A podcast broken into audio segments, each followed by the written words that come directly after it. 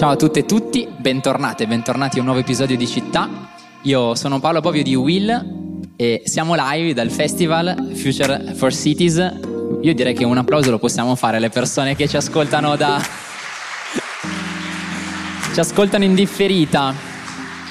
Oggi parliamo di rigenerazione urbana, della via europea alla rigenerazione urbana italiana in ambito internazionale, e lo facciamo con Patrizia Viel, architetto, urbanista e CEO di ACPV Architects. Benvenuta Patrizia. Buonasera a tutti, grazie.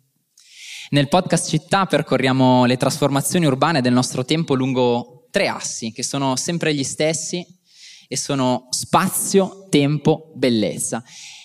E oggi Patrizia forse vorrei partire proprio dal tempo. Perché forse è un po' il tempo della rigenerazione urbana, no? In un certo senso, o meglio, in questo tempo questa espressione, rigenerazione urbana, che prima non usavamo tanto, non la adoperavamo più di tanto, si è affacciata nel dibattito sulle città e la sentiamo sempre più spesso. E forse però, quando succede così, con certe espressioni, certe parole, in Will abbiamo un po' il pallino delle parole, di usare le parole precise, ecco, il rischio forse è quello che diventi un po' una parola passepartout, come verde, tutto green. Ecco, oggi forse col rischio, c'è questo rischio di essere un po' tutto rigenerazione urbana. Vorrei chiederti, dal tuo punto di vista, che cosa serve perché un processo sia veramente rigenerativo e non sia solo poi un'operazione di densificazione, di aggiungere volumi? Prima di tutto deve generare qualità della vita. Il processo di rigenerazione urbana non sempre coinvolge la costruzione di edifici, in realtà deve sempre generare città pubblica, quindi spazi tra gli edifici che devono essere vivibili, accoglienti, sicuri, accessibili a tutti. Deve essere concepita con una flessibilità, cioè non soltanto all'interno di una determinata visione, un determinato progetto, è un processo. La rigenerazione urbana non inizia e finisce, si innesca un processo di rigenerazione urbana nel quale l'architettura è coinvolta naturalmente, ma non è l'unico ingrediente, al contrario. Rigenerare la città significa soprattutto lavorare con i cittadini, con le comunità, con la comunità civile.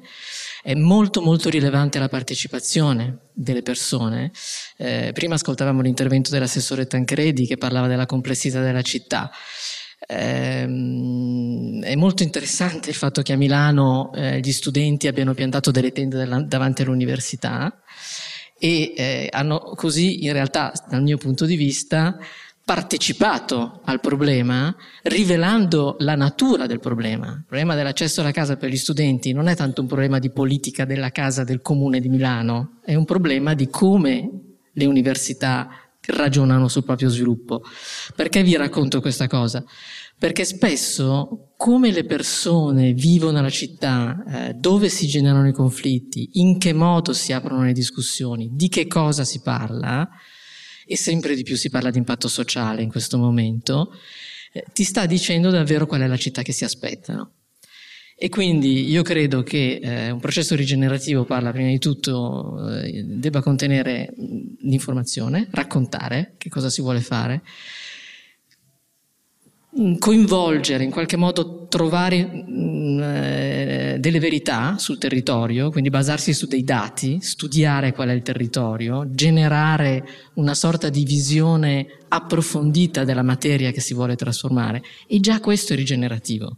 Già sapere esattamente come funziona una porzione del territorio della nostra città genera conoscenza e produce qualità, perché in qualche modo orienta lo sviluppo di quell'area. Dopodiché si fa un progetto.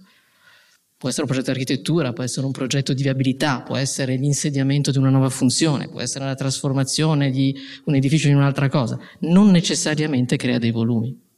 Molto molto interessante, mi colpisce molto di quello che dici. Hai citato la partecipazione, hai citato l'informazione, il racconto, anche l'analisi dell'esistente, il coinvolgimento delle comunità e poi solo alla fine il progetto. Siamo forse passati già qua all'asse dello spazio, perché avrei voluto chiederti quali sono poi i tratti distintivi che ci permettono di riconoscere un reale processo di rigenerazione urbana, ma ce li hai già anticipati. Il progetto e l'opera, la trasformazione deve arrivare alla fine o forse a metà di questo processo. Sì, certamente questa tipologia di intervento sul territorio non parte da presupposti diciamo iniziali che siano legati al progetto, tra virgolette, nel senso che si pone delle domande abbastanza neutre, no? Cioè si individua un'area problematica, ma prima la si deve studiare, perché di solito un problema contiene, quando lo conosci bene, contiene già la sua risposta. È solo lì che comincia a ragionare sul progetto. L'altra cosa interessante del concetto di rigenerazione urbana, proprio anche di natura, di matrice europea, è che si pone il problema di che cos'è la città. È una discussione che ho avuto anche di recente rispetto a Milano. Milano sempre di più si sta rivelando una regione urbana, va anche oltre la città metropolitana che già conosciamo.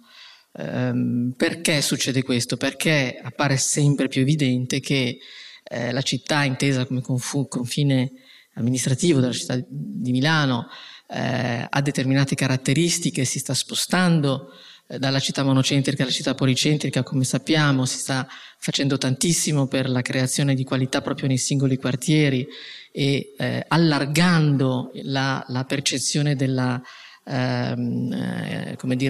qualità urbana di Milano fuori dalla città che conosciamo. Ma in realtà Milano, proprio perché, come dicevamo prima, cresce la sua popolazione, crescono gli studenti, diventa sempre più attrattiva, tenderà a diventare una regione che si allarga. Quindi la milanesità del territorio, il milanesness, se vogliamo dirla come la dicono già gli inglesi, gli americani, coinvolgerà altri centri urbani. È proprio anche un po' questo che caratterizza il nostro territorio rispetto ad altri contesti della comunità europea. Abbiamo delle regioni, sicuramente la nostra regione che va da Torino a Milano, che coinvolge Bergamo e Brescia per circa 6-7 milioni di abitanti, è potenzialmente una regione urbana, dove ovviamente la digitalizzazione, gli investimenti in infrastrutture di collegamento e di mobilità, la delocalizzazione delle sedi universitarie, la capacità proprio di connettere in maniera materiale e immateriale distanze diverse, e soprattutto la nuova percezione dei tempi della città, no? Che sta diventando sempre più asincrona, per cui ormai si è un po' superata questa idea che tutti i ragazzini devono arrivare a scuola alle 8:15, che tutti devono timbrare cartellino andando a lavorare alle 8:30, che alle 5:30 le banche chiudono. Questo si sta un po' superando, e questo aiuta molto proprio a vivere la città con una sensibilità diversa, e paradossalmente la città, quella che conosciamo tutti come tale, diventerà più lenta, mentre invece le connessioni su un perimetro più allargato diventeranno più fluide, più veloci, più facili. Quindi anche qui parlare di rigenerazione significa anche di individuare le potenzialità di urbanità e di qualità urbana fuori da quello che pensiamo che oggi sia la città. Davvero molto interessante. Nella precedente chiacchierata live del podcast Città, qui ieri c'era il presidente di Assolombarda, Alessandro Spada, e anche con lui si parlava di questo effetto di espansione, quindi la grande città che poi ha degli effetti di riverbero sul territorio, nel pubblico. Ho visto già che c'è il professor Giulio Buccioni che è stato ospite di Città e sarà ospite di un panel oggi, e con lui chiacchieravamo qualche puntata fa di spillover effect, che è qualcosa che si vede molto nelle grandi città internazionali, e iniziamo a vedere qua. Naturalmente poi la questione penso sia sempre anche governare, no, questa trasformazione, perché si potrebbero anche avere degli effetti distorsivi se non c'è anche un governo di queste tendenze, se è semplicemente un'espansione. Potrebbe anche essere un'espansione di nuovo solo di volumi, di permeabilizzazione del territorio. Ho avuto modo di recente di ascoltare insieme il sindaco Sala e il sindaco Manfredi di Napoli, proprio sulla loro visione del futuro. La cosa molto interessante che si è percepito nel loro discorso come amministratori di grandi città in grande sviluppo entrambe, c'era anche Genova, è proprio come il soggetto, il ruler, pensi allo sviluppo della città attraverso la sua capacità di governo.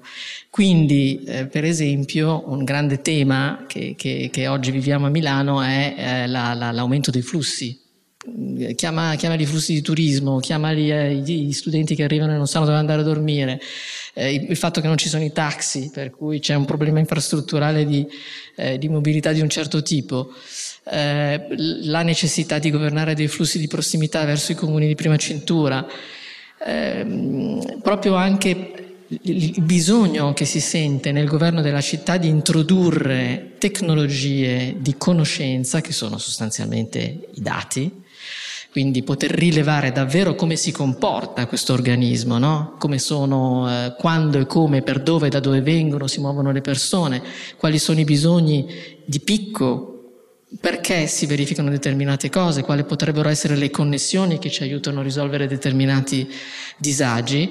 Ecco, questo è veramente il sentimento che ho percepito da parte di chi governa, il bisogno di conoscenza, di aggiornare e di sapere esattamente come si comporta la città, proprio perché l'espansione di un'università non è creare nuova città, ma è migliorare la qualità della città nella quale viviamo e alzare il livello di servizio. Cioè tutti hanno questa netta percezione che il ruolo della città deve essere quella di supportare la qualità del vivere civile attraverso i servizi. Che poi è il motivo per cui ci piacciono anche così tanto le città. Abbiamo questa impressione immediata di fiducia. Possiamo guardare alla città, guardiamo spesso anche alle istituzioni comunali che incarna, rappresenta in qualche maniera la città come una figura istituzionale a cui si può chiedere qualità della vita, si può chiedere servizi. Amministratori e amministratrici locali che siete in sala lo sapete molto bene. È interessante questa sottolineatura, mi colpisce molto e la condividiamo sicuramente come Will, come con i dati come alleati immediati per andare dentro la realtà, dentro le questioni, ed è per questo che poi anche parliamo molto spesso e ne parleremo ancora su Città di tutto il tema della digitalizzazione, del digital twin, della possibilità di costruire gemelli digitali per governare queste grandi trasformazioni urbane. Patrizia, andando verso la conclusione, abbiamo dato il titolo a questo intervento di La via europea alla rigenerazione urbana in ambito internazionale, in parte ci hai già detto perché c'è una via europea, che è un interrogarsi sulla città, ma perché è così importante che ci sia anche davvero questo portato europeo. Siamo in Future4Cities e siamo anche un festival dove la Commissione europea è coorganizzatrice. L'Europa è un territorio molto speciale sul globo terracqueo, non abbiamo deserti, siamo pieni di coste, di eventi territoriali di grande rilevanza. Le nostre città nella loro storia in tutta Europa sono sempre state governate dalla rete dei passaggi, dei movimenti, dalla prossimità con l'acqua, con le fonti di sviluppo economico. Le città in Europa sono vicine tra di loro, quindi c'è proprio una densità di rapporto territoriale urbanizzato che non c'è in nessun'altra parte del mondo. Io credo che, proprio personalmente ne sono convinta, non c'è un'altra area territoriale, un'altra comunità culturale che abbia la conoscenza del vivere urbano che c'è in Europa. Lo dico perché noi come studio, che lavoriamo in tutto il mondo, siamo riconosciuti come portatori di questo sapere. Di questa capacità di governare anche la complessità e la conflittualità latente che c'è nel vivere in città, piuttosto che la mancanza di natura, piuttosto che la mancanza di silenzio o di orizzonti, compensando con altri aspetti che sono estremamente rilevanti. Ed è la città che ha generato i grandi capolavori della storia dell'arte, della città che genera l'invenzione, l'innovazione, che spinge la ricerca, che supporta i più deboli, no? Questo è l'altro aspetto molto importante, il nostro modo di vedere i valori etici della comunità umana che protegge i deboli è ancorato al concetto di città. Ma fantastico. Il pubblico in sala sta vedendo dietro di noi scorrere alcune immagini dei progetti che avete realizzato, alcuni sono stati realizzati in questa città, in questo territorio, altri invece sono dei progetti che sono stati realizzati come quello che stiamo vedendo ora a New York, oppure addirittura in grandi città asiatiche. Com'è lavorare e portare questo approccio dentro quei contesti così distanti? Ma la cosa buffa è che di recente ho parlato di questo progetto con un giornalista americano a New York Questa è una piazza, voi tutti conoscete il Rockefeller Center che è sulla Quinta. In realtà il Rockefeller Center ha la sua manifestazione più eroica a New York sulla Sesta. Sono tre edifici che loro chiamano X, Y e Z, enormi, uguali fra di loro, che hanno davanti delle grandi plazas, che sono degli arretramenti degli edifici rispetto al bordo della strada. Una di queste viveva una condizione di semi-abbandono, abbiamo vinto un concorso, l'abbiamo completamente ridisegnata, sostanzialmente collegandola con il sistema dei tunnel che ti portano alla metropolitana e ti collegano con l'altro Rockefeller Center, quello del Patinoire, e quindi si è chiaramente cambiata da così a così.